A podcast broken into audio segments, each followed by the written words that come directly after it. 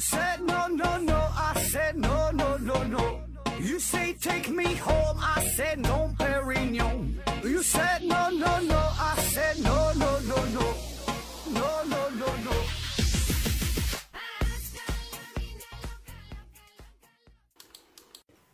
拼命探索，不计后果。欢迎您收听《思考盒子》，本节目由喜马拉雅平台独家播出。今天还是回答听友的问题啊。第一个问题，秋天来了啊！提问说，操场跑步为什么一般都是逆时针方向跑？然后下边有听友幺五零二七五三五帮他回复了，说人都是右腿更有力，这样呢，右腿在外侧有利于转向。啊，说的挺有道理哈。这个跑步这个事儿哈。顺时针还是逆时针，其实都有，怎么跑都有。那只不过呢，现在主流的基本呢，咱都是这个逆时针这么跑了啊。嗯，说顺时针哈，其实以前有过，就是在一八九六年的雅典奥运会，还有这个一九零零年巴黎奥运会。那在这两届奥运会上，这个跑步比赛啊，其实还都是顺时针的啊。那从这个一九零八年的奥运会之后，普遍呢。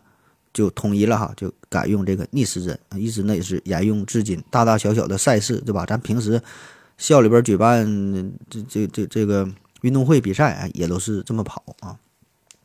那为啥逆时针？有这么几种解释哈，比如说地球的地转偏向力呀，呃，什么离心力呀，还有从这个生物学分分子学层面分析的，呃，还有说这个心脏啊长在左边。还有说这个宇宙啊，有一股有一股神秘的左旋性啊，等等等，说的很多啊。这些呢，我感觉稍微说的有点神了啊。我个人感觉吧，可能是与我们的这个右利手优势有关，就右利手的人比较多。就我们祖先在追赶猎物的时候，手中呢会经常拿着武器，拼命的奔跑，对吧？追这个猎物啊。当然，这个咱祖先们是顺时针跑还是逆时针跑，怎么跑，这个路线完全是由猎物决定的。啊，但是你右利手的人呢，在奔跑的时候，呃，左脚向前、向向内这种侧身的时候呢，人体呢会感觉相对更舒服一些，力气呢更大，所以呢，这样呢比这个顺时针的时候更容易保持一种平衡的状态啊，更舒服。慢慢的呢，可能也就约定俗成，就成为这种习惯。再后来呢，成为了一个硬性的规定，对吧？大伙儿都这么都这么跑。那么统一之后呢，都朝一个方向跑。也更安全嘛，对吧？也是为了便于比赛的管理，对吧？免得两个人面对面撞上，那撞的就更狠一些。下一个问题，幸福的夏洛啊，提问说：盒子你好，我的问题是一个盲人一觉醒来会不会说我做梦看见什么东西或者看见什么人了啊？啊，说这个盲人朋友做梦这个事儿，这个呢分为两种。那盲人呢有一种是先天性盲人，就是一生下来呃什么都看不见了。那还有一种情况呢，是后天造成的，嗯，就是，就是本来他是能看到见东西，后来由于种种原因才看不到。那么对于这种后天型的盲人，那他的梦境和非盲的人，呃，也不会有什么太大的差别，因为他原来看过东西，他会存在这些记忆，对吧？他原来看到世界上各种各种各样的东西，他盲了之后，梦中依然可以回忆起曾经看到的这个世界。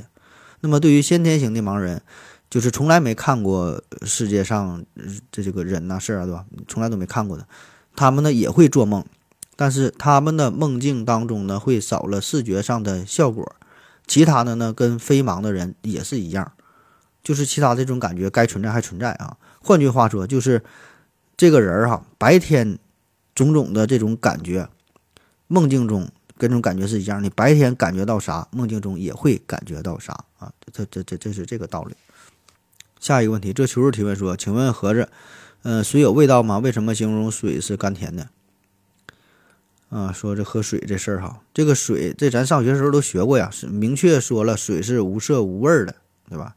但是确实我们有的时候会感觉到喝水就喝这个纯净水，哎，有一股淡淡的甜味儿哈，有点甜啊。其实呢，这个还真就不是心理学上的作用，确实你是感觉到了这个甜味儿。这是因为口腔当中呢存在一种甜味儿抑制剂，那当你喝水的时候，水把这个甜味抑制剂给冲刷掉了，你就感觉到甜了。就是这个甜味受体 TASER 二和 TASER 三产生的反弹式激活，从而呢让人感觉到水是甜的。注意哈，我们这里说的只是这个纯纯净水的问题啊。至于说矿泉水啊，那可能还存在着一些离子的干扰这种作用哈，这咱就不展开讨论了。下一个问题，不点心提问说：“盒子你好啊，问人呢是由原子堆积而成的，是什么力量维持着这些原子，使其充满活力？而死后这股，呃，很显然这股神秘的力量就消失了，人化为了粉尘，化成化为了原子。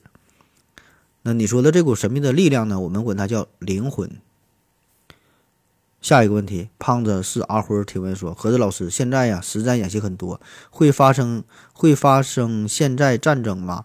简单表达你的想法。”啊，发生战争当然会发生了，现在天天都在发生战争啊。下一个问题，我出来遛遛狗。提问说：何子老师，可口可乐的配方真的是高度保密吗？钥匙放在三个人手里，为了安全起见，三个人还不允许同坐一架飞机。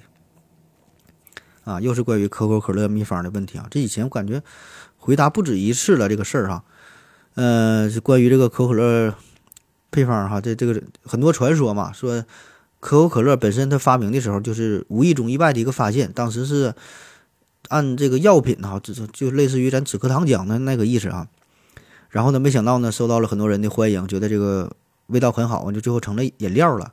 然后怕发生意外嘛，就把这个秘方写在一个纸上，把这个纸儿啊放在了一个保险柜当中，然后说世界上只有三个人知道，然后这三个人同时在场才能把这东西给给给打开啊。这是江湖上流传的很有名的关于可口可乐配方的段子啊。那么我觉得哈，我觉得这个关于可口可乐配方这些事儿啊，更多的呢只是一种象征性的意义。可口可乐它的竞争的优势，现在来看早已不是因为它的配方，它也不害怕别人去模仿它，对吧？就算说咱现在他把这个配方完全公布出来，就谁都可以去学啊，也没关系啊，就任何人都可以依照他这个配方做出同样味的。同样味道的可乐啊，你可以起个名叫可日可乐，起个名叫可木可乐都可以。那么您觉得你能干过可口可乐公司吗？当然是不能，对吧？那想当年咱也有什么芬黄可乐、非常可乐，呃，但也就是火了那么那么一阵儿哈，后来呢就销声匿迹了。那你要说这个味道能有多大差别呢？反正我个人感觉，我反正我是喝不出来的。我想绝大多数人可能也分辨不出来。当然，一定会有听友说，我我就就不一样哈，我就喝出来了，那哪个哪个好，就有细微差别，呃，可能确实有这种人哈，确实很厉害。我是说，对于绝大多数人来说，这东西它都差不多，都是那个玩意，对吧？而且呢，这东西它也不是不可替代的。你在没有可口可乐的时候，你渴的不行不行了，有百事可乐喝不喝，对吧？七喜喝不喝？美年达喝不喝，对吧？给你啥你都得喝呀，对吧？所以说，这个东西它并不是不可取代的。所以，可口可乐它。从来不怕被别人模仿，也有很多人想去模仿，对吧？他也不怕别人去竞争，所以直到现在，你看看，仍然是可口可乐和这个百事，也就这两家大的可乐公司。所以它的成功一定不是因为它的秘密的配方，而是啥？整个企业的成功的运营。我们可以回看一下，你就想最近这十年、二十年，咱的物价都在飞速的增长，但是感觉可口可乐它的价格没怎么涨。啊，以前觉得可能稍微有点贵，啊，现在一看其实还挺便宜，对吧？这这是良心价，这么多年没听说可口可乐怎么大规大规模、大幅度的涨价。然后很多人很多企业也想分一点蛋糕啊，你毕竟可乐的市场太大了，对吧？稍微分这么一丢丢，哎，那就够活了。最后的结果呢，都是铩羽而归啊，没能成功。也就是说，可口可乐经历了这么多年之后，它已经可以精准的把这个生产成本。和这个售价呀，控制在一个别人无法企及的一个水平上，拿捏的刚刚好，用成本和价格优势挤出了所有企图撼动他们地位的潜在竞争者，同时呢又能保证自己呢有利可赚。所以呢，建立在巨大资本投入和时间积累基础上的品牌效应和这个规模式的经营，这个才是可口可乐成功的重要重要因素啊，而不是它所谓的秘密的配方。当然，作为企业文化的一部分。可口可乐呢，自然也不抵触这类江湖的传说，对吧？也就相当于给他打了广告了啊。下一个问题，长臂猿维斯提问说：何子老师，为什么别人唱歌那么有磁性，那么动听啊？我非常用心的去唱，非常努力啊，然而呢，一录音总想是总像是小学念书的一样。请问唱歌这个事儿真的很难吗？那废话，唱歌这事儿当然很难了。你想想，刘司机都练了多少年了，唱的还是鬼哭狼嚎的。下一个问题，这求助提问说：“请问盒子为什么对着羊叫一声喵，羊也会回一声喵啊。那这是一只非常有礼貌的羊呗。下一个问题，啤酒加咖啡提问说：“请问盒子先生，在空气中物体高速运动和空气摩擦会产生高热，比如航天飞机载入大气层。呃，如果低速运动不但不会升温，还会把自身的热量啊散到空气中，从而降温。那么问题来了，这个临界速度是多少？就是说多高的速度能够达到一个热量平衡啊？比如说，比如一个大气压。”啊，他说这个道理我是懂了哈，就是说你这个，你这个东西运动多快，然后产生的热和消耗的热能够抵消，你这个涉及方面太多了，对吧？最主要的，最主要的就是这个物体的它的这个材料啊，对吧？它的形状啊，它内部结构啊，对吧？你这个东西，这这这要是，反正我是不会算。下一个问题，何子老师你好，如果不考虑经济收入的情况下，给一个人呐，给一个人。配发一个目前市面上效率最高的人力发电机来发电，那么在产出相同电量的情况下，它和火力发电哪个更环保、更高效啊？谢谢。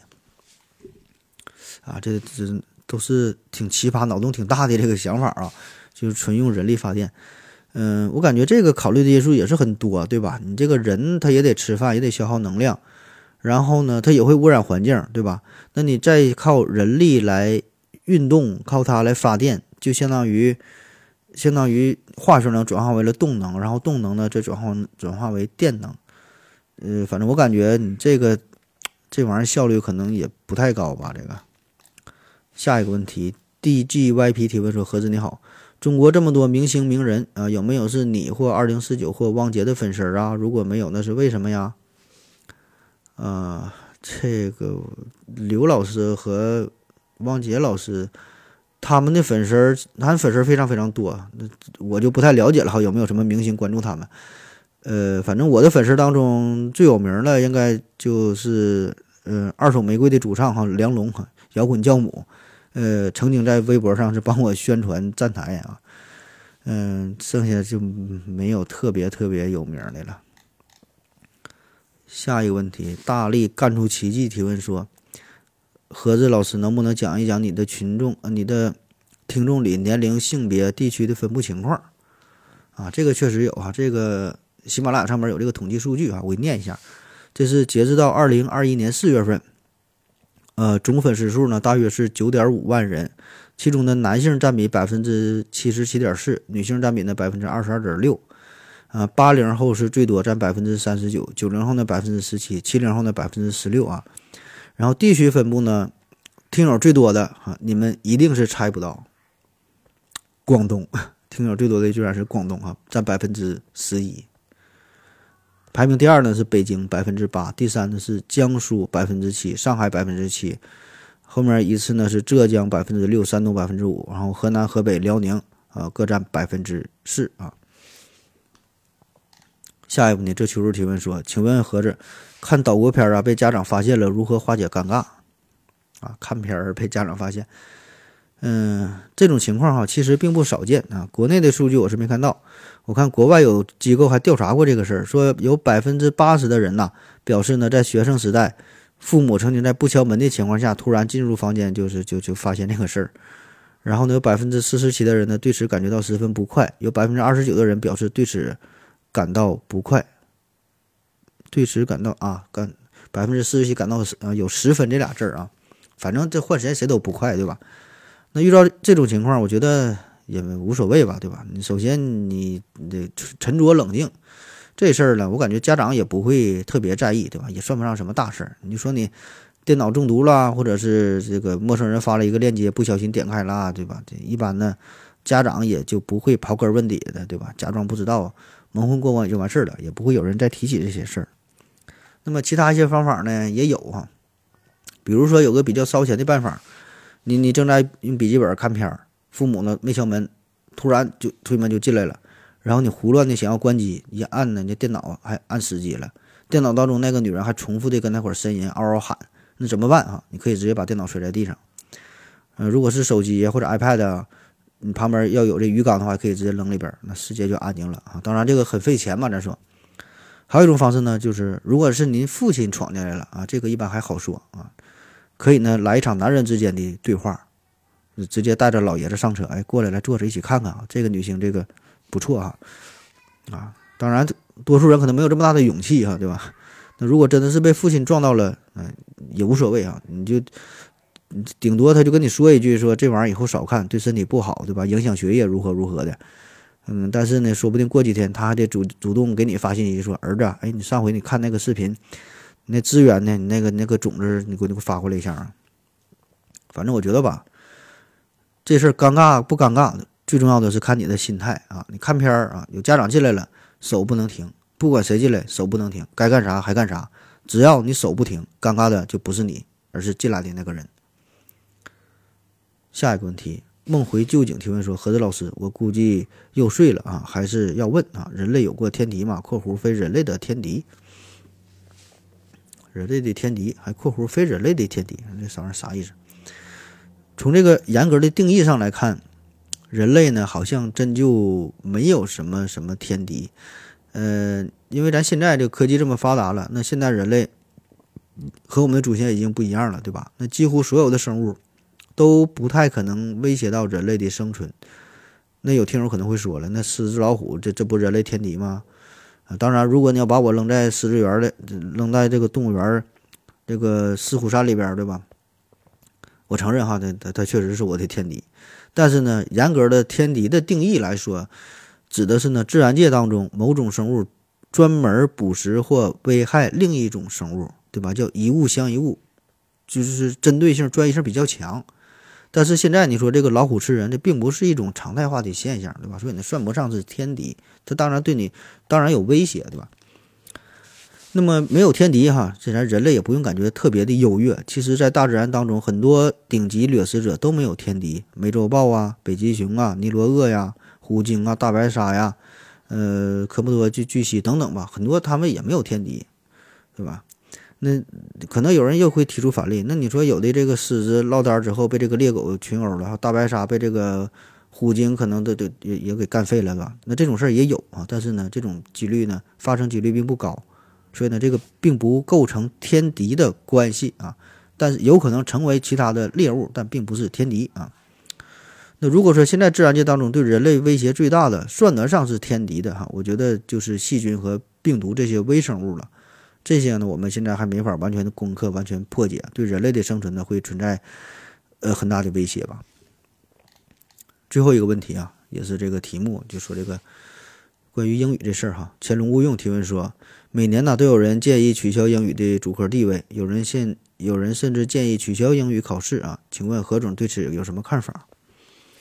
嗯，感觉每年两会期间都是吧，有一些代表啊有这个提案哈，建议说的弱化英语啊，甚至说是取消英语的主科地位，甚至是取消高考的考试啊，这个科目啊不考英语。那么这个问题，我觉得咱得先考虑这么几个事儿啊。第一呢，就是呃，我们绝大多数家长、绝大多数的老师都是十分重视高考。那你上幼儿园的时候，上小学上小学的时候，可能是拼命报各种补习班、学习班，恨不得十八十八般武艺哈，样样精通，全有啥全都学。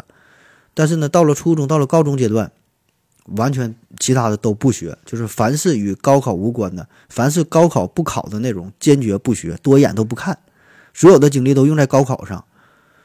那么我们为啥说要学习英语？啊，又是说什么为了出国呀，对吧？有当翻译啊，看原版的外国原著啊，这不看电影啊，全扯淡啊，全不是。为啥学英语？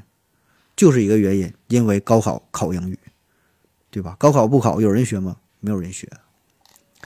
第二个问题就是说，这个英语重不重要这个事儿啊？那英语重不重要？也重要也不重要哈，英语重不要重不重要取决于你的英语水平。你的英语水平越高，你越觉得英语重要；你的英语水平越低，你越觉得它不重要。如果你一点英语都不会，那你觉得英语就一点用也没有，对吧？你不会英语，你也可以活得很好，完全不耽误你正常的生活。所以英语重不重要，这个是一个因人而异的问题了啊。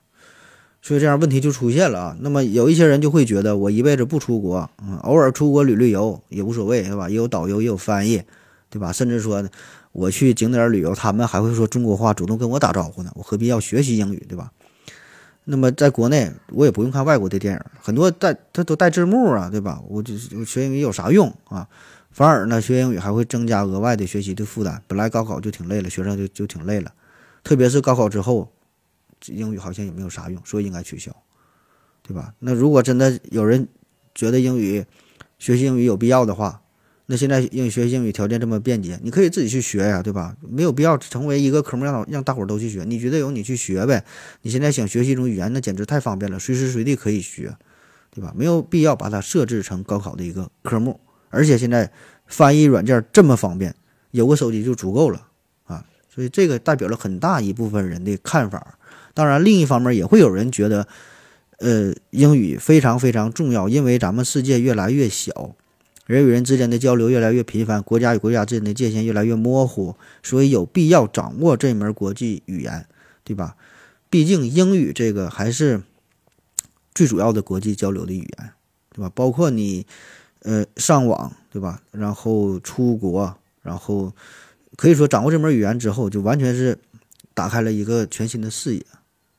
嗯，那么这个。何森宝哈，他在知乎上有这么一段话啊，他我我感觉说的挺好的，说挺到位。他说，每种语言和文字都有自己的局限性，人类的人类的认知世界非常广阔浩瀚，没有哪一个民族的文化可以将其全面覆盖。我们每多掌握一种语言，就能够多理解一种描述世界的方式，看到更多的关于世界的细节。掌握一门语言，有时并不仅仅是意味着能多看懂一些字儿，多听懂一些话，更重要的是，我们可以与其他。文化世界中的人们实现情感和，呃呃精神和感受上的共振，让自己辽阔起来，这就是学习外语的意义啊！我觉得说的很好啊。嗯，当然这个大道理都明白，对吧？这些话谁都会说啊，都知道英语是一个重要的工具啊，多了工具当然是个好事儿，对吧？但是说呢，这个工具它不是免费的工具啊，你得付出太多太多的精力，才能换回这个你可能还不太趁手的工具，不太常用的工具。所以说这个是否值得啊？您自己考虑啊。好了，今天的节目就这样，感谢您各位的收听，谢谢大家，再见。